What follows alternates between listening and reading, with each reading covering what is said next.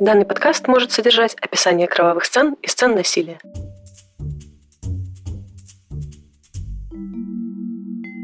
Это подкаст «Ни разу не дворецкий», и сегодня говорим о прекрасном и желанном, а именно о смерти и свержении диктаторов. Разберемся, когда жизнь автократа заканчивается хорошо, когда плохо, и почему быть тираном – заранее проигрышная стратегия.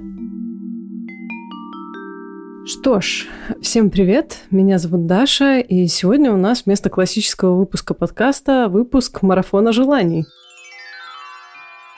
Плеваться в лица я не буду, всего лишь предлагаю всем нам немного подумать о прекрасном, а именно о падении диктаторских режимов и иногда о трагическом окончании правления и жизни многих мужчин пристрелого возраста с большой властью и, видимо, крайне низкой самооценкой. Для начала я бы хотела, как обычно, поблагодарить всех наших патронов, которые в это нелегкое время продолжают донатить, а именно Алексея Петрова, Оливера Трач, Софью Толкачеву, Максима Миклашевского, Анастасию Леон, Лину Якобчук и Марию Макарову. Спасибо, ребята, вы реально the best. Но особо благодарность сегодня хочется выразить Диане Литур, которая является спонсором этого выпуска. Спасибо, Диана. А еще минутка рекламы. На момент записи этого выпуска в Украине идет война. Поэтому, если вы против войны, я предлагаю вам рассмотреть возможность задонатить копеечку в какой-нибудь проверенный фонд или просто присоединиться к антивоенному движению. Ссылку на такую инициативу я оставлю в описании выпуска. Ну или вы можете подписаться на наш Patreon или Boosty. Пока идет война, все средства я направляю на помощь беженцев и пострадавшим от военных действий. А если вы станете патроном или бустером, сможете еще голосовать в чате и решать, куда именно направить деньги. Ну и еще, пока мы не перешли к теме, сразу скажу. Я не историк, не политолог, и, как говорит мой отец, вообще не шарю за геополитику я как-то больше по маньякам. Этот выпуск я решила сделать по нескольким причинам. Во-первых, хочется вселить во всех нас надежду и показать, что авторитарные режимы никогда не приводят ни к чему хорошему. Никогда. Да, я знаю, что Сингапур является исключением из этого правила, но слово «исключением» здесь ключевое. Это один случай типа из всех, и можно считать его погрешностью. Ну и во-вторых, диктаторы на самом деле зачастую нехилые такие серийные убийцы, хоть и совершают преступления часто не своими руками, но по количеству жертв, я думаю, все серийные убийцы вместе взятые не сравнятся по размаху даже с самым грустным автократом. Вообще, если копнуть еще глубже, и у маньяков, и у диктаторов мотив один – это власть. У серийников в качестве жертв обычно просто выступают объекты сексуального желания или там просто рандомные штучные люди, а у автократов, ну, прям людские массы, медиаресурсы, СМИ, армии, крупные производства, а иногда и соседние государства. Так что в целом формат подкаста соблюден. Ну, я не вижу особого смысла ударяться в обсуждение особенно очевидных товарищей, вроде Муссолини, Гитлера, Сталина, Салазара и прочих попсарей. О них мы все наслышаны сполна, о их правлении и трагических кончинах и последствиях знаем, слышали, читали, в школе нам рассказывали. Я же предлагаю ворваться в мир одиозных африканских и не только диктатур, обратиться к эталону, так сказать, и особое внимание обратить на те общие черты, красные флажочки, ну и там всякие звоночки всадников апокалипсиса, которые так роднят эти, казалось бы, абсолютно нелепые и бесконечно жестокие режимы с нашей с вами текущей реальностью.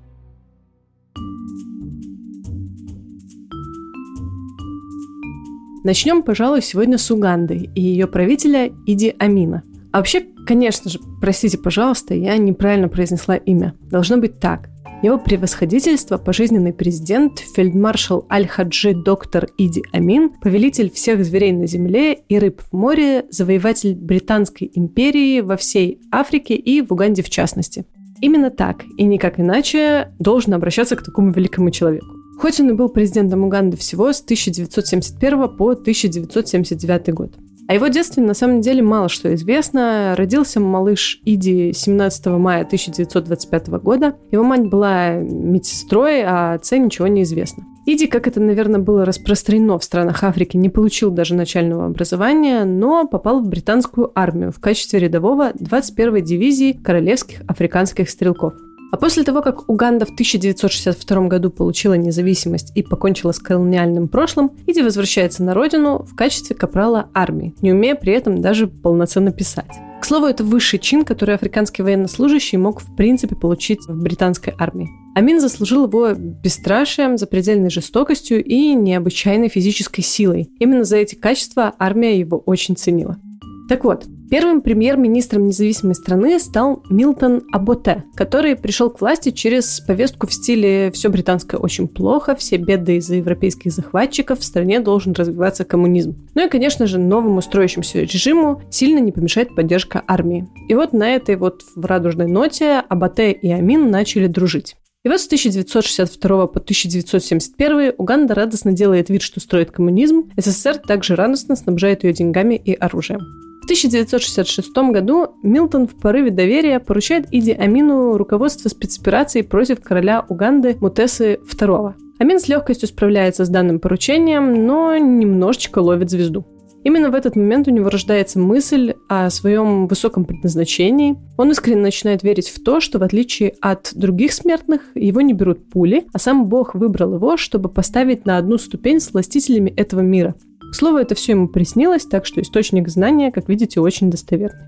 При режиме Абате Амин дослужился до генерал-майора и решил не останавливаться на достигнутом. Он начинает активно вербовать сторонников из своего племени. Премьер-министр тем временем стремительно теряет поддержку своего окружения из-за волны инициированных им репрессий и беспредела тайной полиции.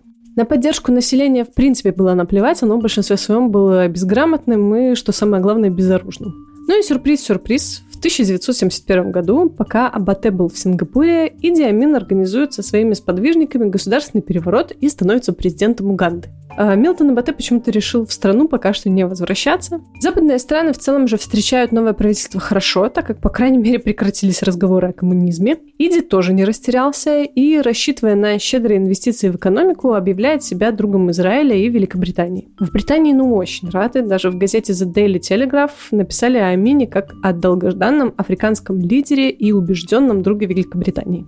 В том же году Амин совершает визит в Лондон и Эдинбург и даже приглашен на торжественный прием у королевы. Конечно, гости были немного в шоке от неграмотности друга нации, но Амин-то был лапочкой-обаяшкой. Очевидцы утверждали, что, мол, что-что, а харизма у него была прокачана неплохо. Внутреннюю политику же Иди решил строить по знаменитой методичке начинающего диктатора, первая глава которой гласит «Найди врага и истреби его». Враг может быть легко определен по национальному или расовому признаку. Жребий пал на проживающих в Уганде индийцев. Это было достаточно образованное население, которое приехало в страну еще во времена британской колонии. Они составляли плотный такой средний класс и в основном занимались созданием и поддержанием различных производств. Так вот, им с широкого плеча правителя было дано 90 дней на то, чтобы покинуть страну, а все их имущество было конфисковано в пользу офицеров армии Уганды.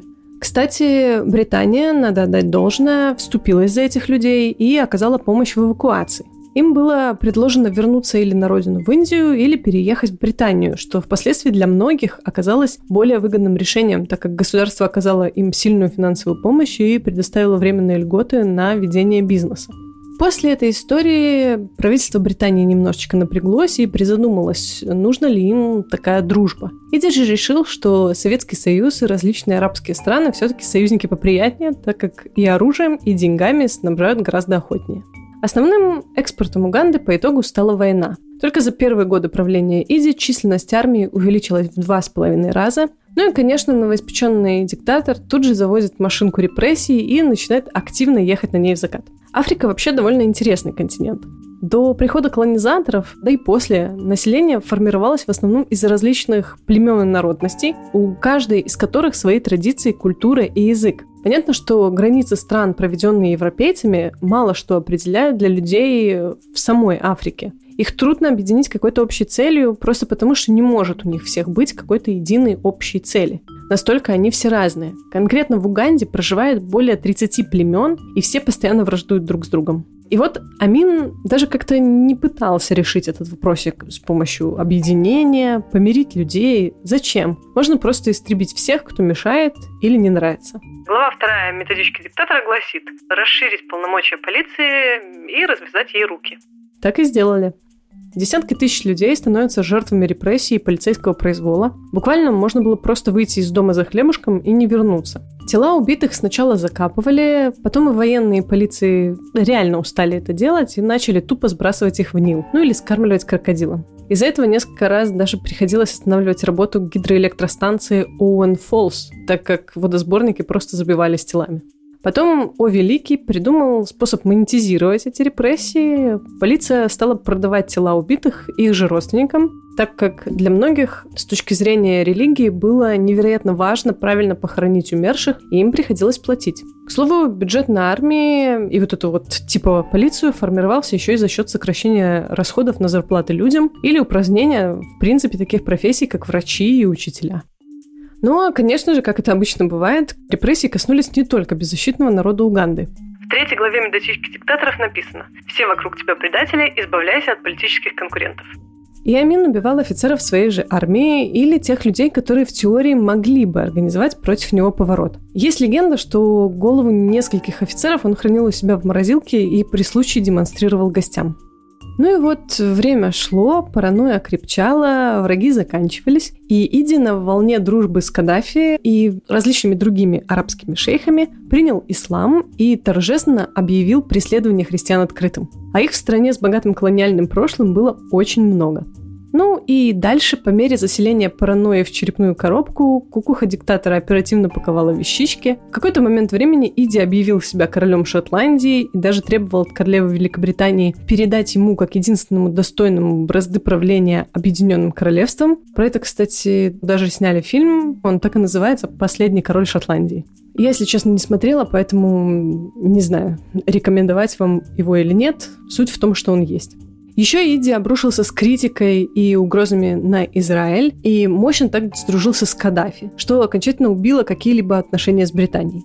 До кучи он решил подчеркнуть свое величие еще и тем, что заставил британских дипломатов на каком-то там празднике в его честь нести на плечах трон с великим повелителем и шотландским королем, после чего Британия вывезла всех своих дипломатов из страны и прикрыла все посольства. С дипломатами страну покинули немногочисленные оставшиеся профессоры университетов и прочее образованное население. В общем, остались только те, кто готов был всячески обслуживать режим. Ну или у кого не было выхода. Ну, а дальше все по той же методичке. Амин присваивает себе почетное звание фельдмаршала и главнокомандующего угандийской армией, объявляет себя пожизненным президентом Уганды, присваивает себе докторскую степень и звание повелителей всех зверей на земле и рыб в море, выдает сам себе же такое количество военных орденов и наград, что приходится увеличивать длину форменного пиджака, чтобы они все туда банально поместились объявляет своим личным кумиром Адольфа Гитлера и даже заявляет, что каким бы прекрасным человеком он ни был, но все-таки убил недостаточно евреев во время войны. Амин даже собирался поставить памятник своему вот этому вот кумиру, но СССР сделал пальчиком а-та-та, и Эдди передумал. Также он объявил войну США и уже на следующий день торжественно отпраздновал свою победу. США, кстати, вообще о войне не были в курсе. А еще Амин утверждал, что ел человечину. Правда, она ему показалась слишком соленой, но об этом попозже. Не знаю, как вам, но по мне первые четыре пункта из этого списка дают чем-то прям таким тараканьем, что ли. Ну и по мере усиления армии, на которую к 1976 году тратилось 60% от бюджета страны, Амин начал задумываться о расширении территорий. О боже, какой сюрприз. Вот это точно уже ни на кого не похоже. Он заявил, что Южный Судан и западная часть Кении исторически входили в состав Уганды, и вот 1 ноября 1978 года войска Амина вторглись на территорию Танзании. К этому времени великий повелитель уже растерял большую часть своих сторонников. Некоторые из них были казнены, некоторые бежали. А Танзания дружила и с Китаем, и с СССР, и напав на нее, Амин потерял также и остатки поддержки СССР. Военный конфликт закончился полным разгромом армии Уганды и контрнаступлением войск Танзании. Иди Амин бежал сначала к своему корешу Каддафи в Ливию, а потом в Саудовскую Аравию, где его приняли с теплом и уважением как правоверного мусульманина и истинного защитника веры. Ему платили приличное содержание, и до 2003 года он жил припеваючи в Джиде, прямо на берегу Красного моря. В его распоряжении были целых два этажа роскошного отеля в первой береговой линии. Общее число жертв режима Амина составляет от 300 до 500 тысяч человек. Причем, по неофициальным данным, около 2000 человек диктатор убил собственноручно. Уганда после шести лет его правления стала одной из беднейших стран мира, а отток и истребление всего более или менее образованного населения привел к тому, что эта ситуация сохраняется и по сей день. Однако все это не помешало Иди Амину еще 25 лет после побега жить припеваючи и умереть своей смертью в роскошной больнице в возрасте 78 лет. Обидно ли это? Очень. И ужасно несправедливо. Хуже всего то, что он был не один такой. Его коллега по профессии и по континенту Жан Бедель Бакаса, спойлер, также мило и тихо умер в старости своей смертью, хотя творил еще большую чернягу. Ну а тут тоже, как обычно, начнем сначала с биографии. Бакаса родился 22 февраля 1921 года в Бабанге, крупной деревне в Центральной Африке. Тогда она была одной из многочисленных французских колоний. Его отец был деревенским старейшином и хотел назвать сына в честь христианского святого Жан-Батиста де Саля, но неправильно прочитал его имя и получился Жан Бидель. Когда Бакаси было 6 лет, его отца убили, а мать покончила жизнь самоубийством. Но у него был один зять братьев и сестер, и как-то все вместе они стали выживать самостоятельно. Выбор у Бакасы был невелик. Или идти в лоно церкви, учиться богословию становиться священником, или бодрым шагом топать служить во французскую армию. Он выбрал второе и до 60-го года исправно служил, хорошо повоевав даже на Второй мировой, получил офицерский чин и несколько наград. Ну а после обретения Центральной Африканской Республикой независимости от колонизаторов вернулся на родину. И так удачно случилось, что кузен Бакасы, Давид Дако, стал первым президентом независимой страны. Организовал одну единственную партию, в которую легким росчерком пера вступило все население страны. А главнокомандующим армии был назначен не кто-то там с улицы, а по классике близкий родственник, то есть Бакаса. В 1964 году, благодаря однопартийной системе и отсутствию выбора, Дако продлил свои полномочия на еще один президентский срок. Но вот незадачка. Всего спустя год, 31 декабря, в результате военного переворота, власть в стране перешла в руки Бакасы. Поводом послужило то, что президент решил сократить расходы на армию и не прочитал ту самую методичку начинающего диктатора, где один из важных пунктов – это объявить себя самым главным главнокомандующим в стране. А братишка его двоюродный методичку явно читал. Он довольно быстро после прихода к власти объявил себя пожизненным президентом и занялся выкачиванием ресурсов из страны и лавированием между интересами Запада, арабских стран и соцблока. В основном ЦАР, Центральная Африканская Республика, экспортировала уран и алмазы, что уже хороший повод для всех покупателей всячески поддерживать военную диктатуру и закрывать на все глаза, только бы уран недорого им поставляли. В основном поддержку оказывал тогдашний руководитель Франции месье Шарль де Голь. Также Бакаса был дорогим другом и желанным гостем для Кремля, что неудивительно. Там и по сей день сидят большие любители дружить со всякими упырями. В июне 1970-го Бакаса посетил с официальным визитом СССР. Больше всего ему, конечно же, понравился введенный Брежневым ритуал братских поцелуев. Вернувшись домой, Бакаса перецеловал всех министров, а он утверждал, что так можно узнать, замышляет ли человек что-нибудь плохое. Если губы мокрые и расслабленные, значит искренний. Если сухие и горячие, доверять ему не стоит. А еще, кстати, Бакаса как-то посетил Артек, где ему присвоили звание почетного пионера. При этом на своей родине почетный пионер творил откровенную дичь. Конечно же, он сразу развернул машину репрессий, но если бы только это. Бакаса верил, что чтобы стать лучше, красивее, умнее, нужно съесть человечка, который обладает нужными тебе качествами. И вуаля! Например, так он как-то ночью задушил свою любовницу, Бриджет Миру. Французские газеты, цитируя Бакасу, писали следующее. «Я наслаждался, поедая ее парное мясо, особенно печень и сердце, так как по нашим африканским поверьям это означает, что ты становишься мужественнее и храбрее. Столовой ложкой я съел в сыром виде ее мозг, чтобы быть умным и хитрым, как женщина. В последующем всех новых девушек, которых я приводил к себе домой, я угощал биштексами, приготовленными из мяса не только Бриджет, но и остальных моих прежних подружек. Кстати, чтобы газеты сильно не выпендривались подобными обвинениями, Бакаса заглянул в свой учебник по тирании и сразу же национализировал все печатные французские издания, а позже и вовсе запретил всякую независимую журналистскую деятельность. А вот, кстати, еще была история, как Бакаси в гости приезжал Иди Амин. Бакаса в честь дорогого друга давал роскошный обед – Когда подали жаркое, приправленное соусом из сока жажаба, зашел разговор о том, как его величеству удалось покончить в своей стране с коррупцией. «Нет ничего проще», — ответил Бакаса. «Для начала я добавил к своим титулам отца нации, верховного главнокомандующего, понтифика, генерального секретаря партии гурманов и лучшего друга бегунов на средней дистанции. А еще титул главного взяточника. Населением это было воспринято с подлинным энтузиазмом, ибо таким образом кардинально решилась главная проблема, актуальная во все времена – кому давать взятку. Под моими окнами сразу же начались стихийные митинги и демонстрации, которые я запретил разгонять. Но в пылу всенародного ликования меня забыли спросить, чем я собираюсь брать взятки. «И чем же?» – спросил Идиамин после некоторой паузы. «Взятки я беру только взяткодателями», – чеканно ответил Бакаса. Не далее, как сегодня утром, меня посетил один из них, который, судя по всему, вам особенно понравился. Поэтому не стесняйтесь, положите себе еще кусочек.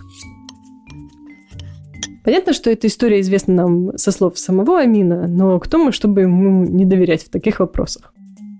В общем, в пик правления Бакаса в стране процветали репрессии, около средневековой пытки и публичные казни. Как-то раз пожизненный президент издал указ о казни всех тех, кто сидел в тюрьмах за сексуальное насилие, чем, помимо прочего, существенно сократил расходы на содержание заключенных. Своих политических конкурентов он съедал, неугодных офицеров приказывал готовить названные ужины с высшим военным руководством страны и в конце вечера торжественно зачитывал гостям состав меню. Повар Бакасы хоть и работал под угрозой смерти, но все равно применял творческий подход. Например, он стал изготавливать для правителя такие вот индивидуальные консервы с человечиной, чтобы в многочисленных поездках президенту было не так грустно. Интересно еще то, что к 1977 году на всю Центральноафриканскую республику был только один врач и один дантист. И это на 43 с половиной тысячи жителей. Бедность в стране была катастрофической, но Бакаса решил, что вот оно, пришло время, нужно признать, что пост пожизненного президента для слабаков. Так сказать, царь нужен царь, а еще лучше император. О, идея была гениальной. Бакаса начинает шантажировать Францию тем, что если она не будет финансировать его режим, он выйдет из зоны Франка и метнется на сторону коммунизма. Он даже в этот период принял ислам и стал активно общаться с Каддафи. Чисто так, на всякий случай. Францию это не устраивало, и она силами спецслужб сначала попыталась ликвидировать Бакасу, но после неудачи вынуждена была прогнуться под шантаж и выделила такие царь 20 миллионов долларов, которые пошли на прекрасное. Значит, для начала Жан Бедель возвращается в лоно католической церкви. Потом созывает партию и объявляет себя императором, а власть передающаяся по наследству. После чего он начинает активно готовить церемонию коронации, на которую приглашает всех глав государств и самого Папу Римского, так как все должно выглядеть как на картине Жака Луи Давида «Коронация императора Наполеона I и императрицы Жозефины». Можете погуглить эту картину, она висит в Лувре, великое полотно, передает масштаб трагедии. Прикиньте, вот так оно и выглядело. Только жаль, конечно, никто не приехал. Вообще никто, даже Иди Но на празднике было все. Была императорская корона, скипетр и прочие драгоценности, мантии из леопарда, красный бархат, кареты, запряженные на французский манер украшенными лошадьми, мерседесы, трон в виде орла, который весил около двух тонн и покрытый чистым золотом. Плюс ко всему этому добавляем африканский колорит и представление нищей страны о том, как выглядит величие, и вуаля, получаем дворец Путина в Геленджике. Э, шутка. Серьезно, кринжово, кичево, вычурно, неуместно, особенно на фоне окружающей всеобщей бедности. На ютубе есть видос, можете тоже заценить. Вместе с Бакасой в роли Жозефины короновалась также его главная жена. Всего у него их было 19, и это только законные жены. А многих из них Бакаса привозил из разных стран. Была в его коллекции немка, итальянка, румынка, которая на самом деле была шпионкой и работала на Чаушеску, китаянка, которую он привез из своего визита в КНДР. Веселая история, кстати. Во время парада в свою честь в Китайской республике Бакаса среди толпы школьниц, приветствующих его, увидел э, ничего такую девочку и объявил об этом товарищу Мао, который легким движением руки даровал ребенка дружественному африканскому правителю. А еще у Бакасы было что-то около 40 детей. Никого из них он не знал по имени, и все они носили специальные такие золотые медальки на шее, чтобы глава семейства знал, как к кому обращаться. Хотя, конечно, как мы уже знаем, можно было сэкономить и просто говорить эти женщины. Ну, короче, формат человечка, я думаю, вы поняли. Но невопиющее транжирство денег, шантаж и каннибализм стали последней каплей для французов. Нет. Последней каплей было то, что Бакаса обязал всех школьников носить определенную школьную форму. Проблема в том, что для населения она стоила просто неподъемных денег. Тогда школьники и студенты вышли на протест, их всех задержали, посадили в тюрьму, а потом всех убили. А поставили ультиматум, но он отказался сдавать власть добровольно. Тогда была организована настоящая спецоперация, совершенно бескромная, к слову, которая носила название «Баракуда», в результате которой власть э, в ЦАР была свержена и произошел возврат к республиканскому строю.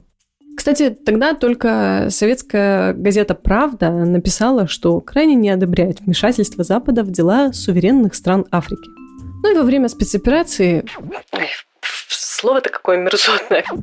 В то время сам Бакаса был в Ливии. На родине его заочно судили и приговорили к смертной казни, после чего император решил, что возвращаться не нужно, а лучше пожить пока в своем замке на юге Франции. Как вам такое? Спустя несколько лет, в 1986 году, он прям-таки почувствовал, что ему нужно вернуться на родину, как бы из заточения, как в свое время сделал Наполеон, и потребовать назад свой прекрасный трон. Но по возвращению быстро оказался в тюрьме, где ему уже лично вынесли приговор в виде смертной казни. Ну а потом казнь как-то так заменили на пожизненное, пожизненное на 20 лет заключения, а потом и вовсе приняли закон о всеобщей амнистии, под которым Бакаса и попал, собственно. Последние пять лет жизни Бакаса прожил на свободе, вполне себе в комфорте и умер в 1997 году от сердечного приступа. Итак, чему нас учат эти две истории? Первое – это то, что диктаторские режимы, как правило, обречены на падение. И второе – если вы диктатор, наворовали деньжаты, обзавелись влиятельными друзьями, единственный шанс мило и тихо умереть своей смертью – это в один прекрасный момент собрать манатки и свалить нафиг, пока вы еще не успели наломать сильно дровишек. А, конечно, вы для всего мира останетесь, ну, как минимум, гнидой. В этом амплуа войдете в историю и получите почетный котел в аду, но зато сможете пожить и насладиться пенсионными годами. А вот, например, у двух друзей вышеперечисленных многочисленных товарищей. С этим не заладилось. Вот, к слову, Муаммар Каддафи, к которому так часто ездили африканские царьки. С его слов, он был человеком из простой семьи бедуинов, что не вяжется на самом деле с неплохим по тем меркам образованием. По окончанию школы он пошел в британское военное училище и даже несколько лет прожил в Лондоне. Потом в результате военного переворота в Ливии группа военных, это 12 офицеров вместе с Каддафи, пришли к власти. Они назвали себя Совет революционного командования. В новом правительстве Муаммар получил звание полковника и роль главнокомандующего армией Ливии.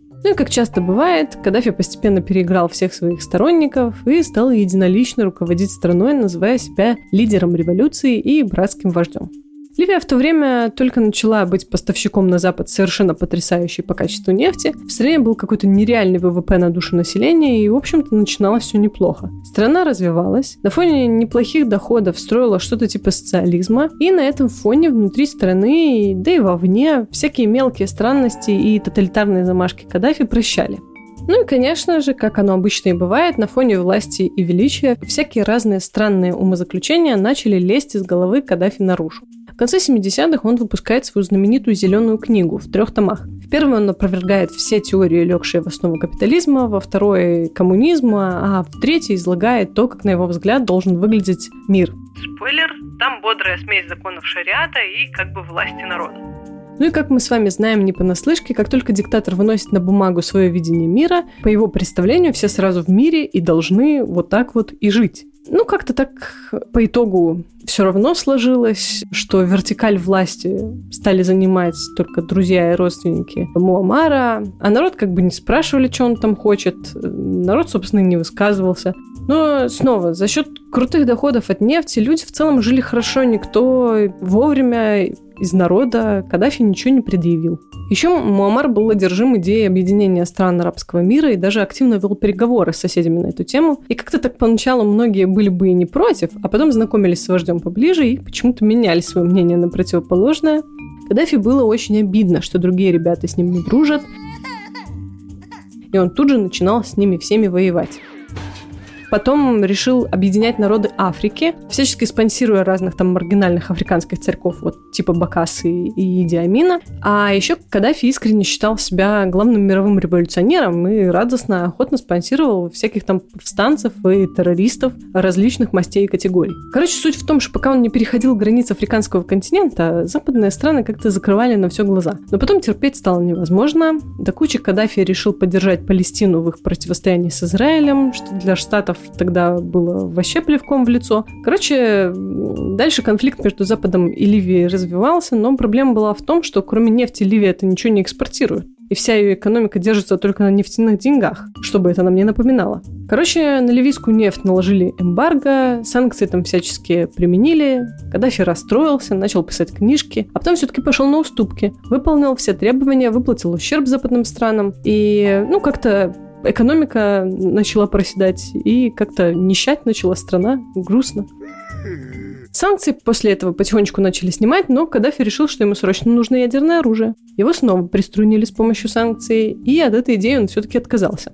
А, в общем, все эти события происходили недавно. Более подробно можно посмотреть его биографию в любом ролике на Ютубе. Можно посмотреть новостные выпуски за то время. В конце концов, все свелось к тому, что Каддафи стал метаться от одной политической системы к другой, то всячески защищал, то обвинял мусульман, часто начал делать какие-то очень противоречивые публичные заявления. По уровню мемности и доверия скатился до Лукашенко, а по количеству ботокса до Путина. Но в целом всех он как-то вроде в принципе устраивал. Как-то и все готовы были его терпеть. Пока у него совсем не свистанула фляга, и он не решил расстрелять в тюрьме около тысячи политзаключенных. В стране внезапно вспыхнуло восстание, потом на сторону повстанцев перешла полиция, потом к ним присоединились различные исламские радикалы. Армии у Каддафи к тому моменту из-за паранойи военного переворота уже не было, были только многочисленные наемники из разных стран. Он по схеме Лукашенко начал э, выступать и трещать, что войны в Ливии нет, и что все это наркоманы проклятые, которыми которыми Запад манипулирует, и вообще он за власть не держится, но покидать пост свой не будет, потому что у него нет поста, он лидер революции.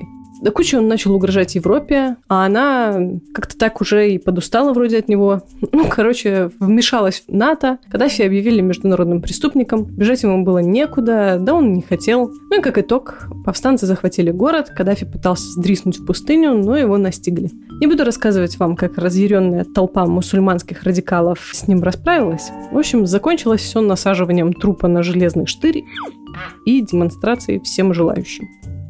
Стране, однако, после смерти лидера лучше не стало. Гражданская война в Ливии продолжается и по сей день. Ну и еще один печально известный восточноевропейский лидер, как Каддафи, один раз сильно ошибся в уровне своей народной любви. Вы все точно слышали о Николае Чаушеску. Сильно вдаваться я не буду. В целом он был классическим партийным секретарем с одним необычным нюансиком. Родился Чаушеску в 1918 году в бедной деревенской семье в Румынии. Был третьим ребенком из десяти, и поэтому даже начального образования так и не получил. После четвертого класса его отправили работать подмастерьем у сапожника, который был рьяным коммунистом. Именно он вложил в неокрепший ум Николая святые идеи Маркса. Румыния на тот момент вообще была монархией, а потом началась война, и к власти пришел фашист Антонеску. Николай со своими взглядами все это время чаялся в тюрьме.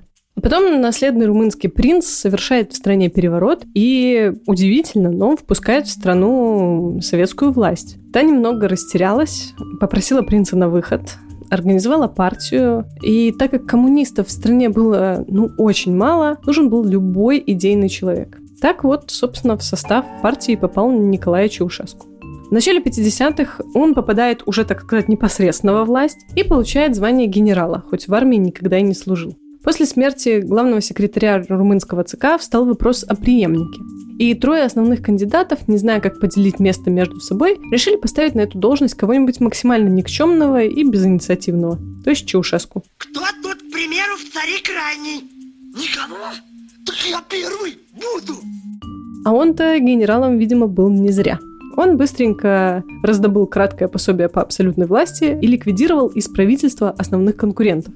Но, несмотря на это, начинался его режим достаточно либерально. Ну, кстати, как это обычно и бывает. Чаушеску всячески старался и с советами, и с условным Западом быть в хороших отношениях. Он пытался, так сказать, лавировать между всеми, дружить со всеми, но он быстро понял, что власть свою персональную надо, конечно, укреплять.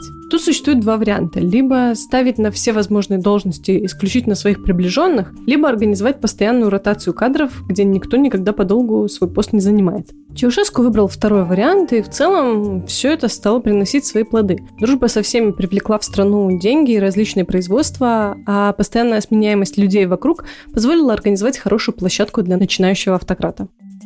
В 1971 году Николай с дружественным визитом посещает товарища Мао, и тут произошло невероятное. Ему так у них понравилось. Он прям всем подружкам рассказывал, ой, девочки, культ личности – это нечто. А потом он еще до кучи съездил к товарищу Ким Ир Сену, и все, его сердечко навеки с абсолютной властью. Он захотел в родной Румынии, как в Северной Корее, и понеслась. Николай начал всячески развивать культ своей, вполне заурядной личности, но он наградил себя различными титулами в стиле гений Карпат и источник народного света. Создал пост президента и почетно занял его. Ну и он начал растить сына в рамках политического курса страны, чтобы ни у кого не оставалось сомнений, кто будет его преемником. А еще из смешного он обзавелся президентским скипетром ввел в практику, так сказать, как пошутил тогда Сальвадор Дали. Ну и по классике. Э, вот вам книги обо мне, все говорите обо мне, но только хорошо, а плохо не говорите. А еще я ростом не вышел, поэтому рядом со мной высоких не ставьте. И снимайте меня, пожалуйста, так, чтобы я был выше. А вот мои литературные изыскания о истории и нашем светлом будущем. Читайте, пожалуйста. Вот. А еще посмотрите, какой я успешный охотник. Но убивать больше, чем я зверюшек нельзя, потому что я тут самый успешный вообще-то. И дворец давайте мне построим, чтобы он был самый большой в мире с грязевой комнатой и аквадискотекой. И вот собачку еще мне подарили. Она теперь будет полковником армии и жить будет в своем дворце отдельном, а привозить мне ее будут кортежем, чтобы она спала в моих императорских ногах. Ну, в общем, все это знаем, проходили. Кстати, Дворец Республики, который построили для Чаушеску, является самым большим зданием парламента в мире. И для его строительства снесли 25% старого фонда Бухарест. 40 тысяч человек ради его постройки выселили за одни сутки, а на строительство уходило 40% ВВП страны.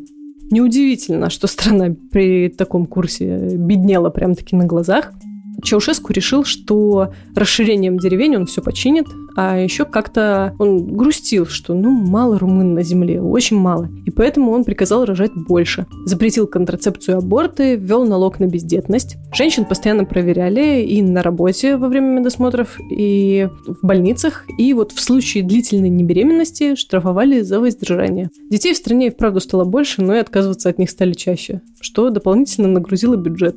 Николай в рамках своей личной программы обмена знаниями абсолютной власти начал ездить к различным африканским диктаторам, был в гостях и у Иди Амина, и у Бакасы, и у многих-многих других. А потом у Чаушеску вполне оправданно началась паранойя. Он боялся, что его свергнут или отравят. Поэтому людей он держал на очень приличном расстоянии от себя. Всю еду для него готовили строго назначенные люди, и поставлялась она ему так запечатана.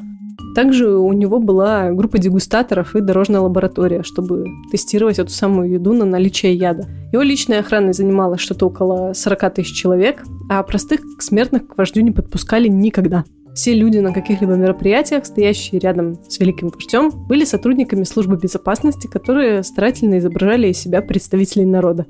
В 80-х годах экономика просела настолько, и внешний долг страны достиг внушительных сумм. Ну и, собственно, Чаушеску стали намекать, мол, выходи, дорогой, из Советов, мы все долги простим. А Советский Союз вряд ли бы такое простил. Поэтому Николай в порыве усидеть все на тех же нескольких стульях сразу решил, что Румыния как-нибудь уж сама погасит все свои долги. За счет, ну, правильно, населения.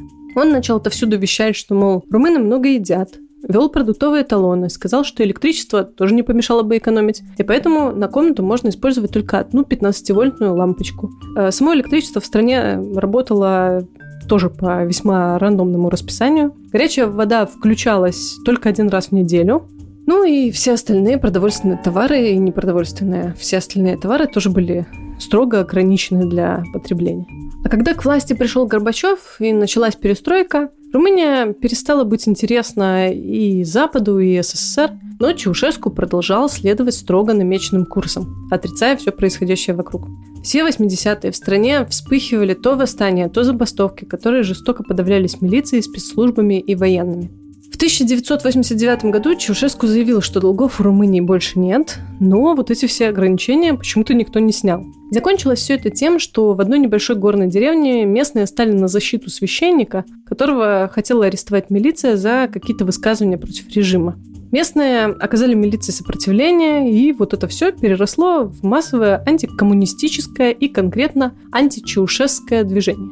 Чаушеску в это время был в отъезде, но когда узнал, что происходит на родине, первым рейсом вернулся, созвал митинг в поддержку себя любимого, на который согнали что-то около 100 тысяч человек. И вот «Солнце нации» только начал свое обращение к народу, как его перебили недовольные крики толпы, а потом вся эта масса еще и начала штурмовать дом правительства. Николай с женой решили срочно эвакуироваться на вертолете, а военные решили, что им надо срочно стать на сторону народа. Они хотели сбить вертолет вождя, но пилот решил, мол, зачем сбивать, я сам вам вертолет посажу. Как итог, Чаушеску арестовали, тут же судили. Никто из его приближенных секретных служб и прочих не стал на его защиту. И по итогу Гений Карпат был обвинен в геноциде румынского народа и приговорен к смертной казни, которая сразу же была приведена в исполнение у стены армейского туалета. Николай в момент казни во весь голос распевал «Интернационал», а его супруга безостановочно материлась.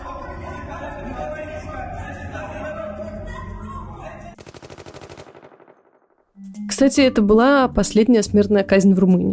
В 2020 году мы в Беларуси всей страной надеялись на подобный сценарий, но пока его что-то, к сожалению, не случилось. Ждем дальше. Ну а теперь уже в расширенном составе с обеих сторон. Мораль данного выпуска такова. Если вы диктатор, вы в принципе обречены. История показывает, что такие правительства в основном строятся по одной методичке – Правители в основном совершают одни и те же тупые ошибки. Под конец своего правления обычно плотно так едут кукухой. Поэтому до этого момента желательно собрать награбленное и удалиться на почетную пенсию в какой-нибудь из заблаговременно построенных дворцов.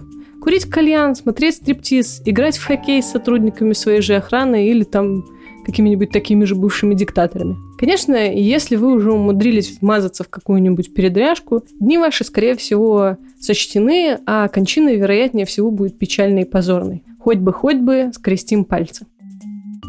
Итак, что посмотреть? Конечно же, фильм «Диктатор» с Сашей Бароном Коэном или, например, сериал от Netflix «Как стать тираном». Очень-очень интересно, рекомендую. Послушать сегодня я вам посоветую прекрасный трек группы «Порнофильмы» «Это пройдет». Да и вообще, послушайте группу «Порнофильмы», очень уж они хорошие ребята.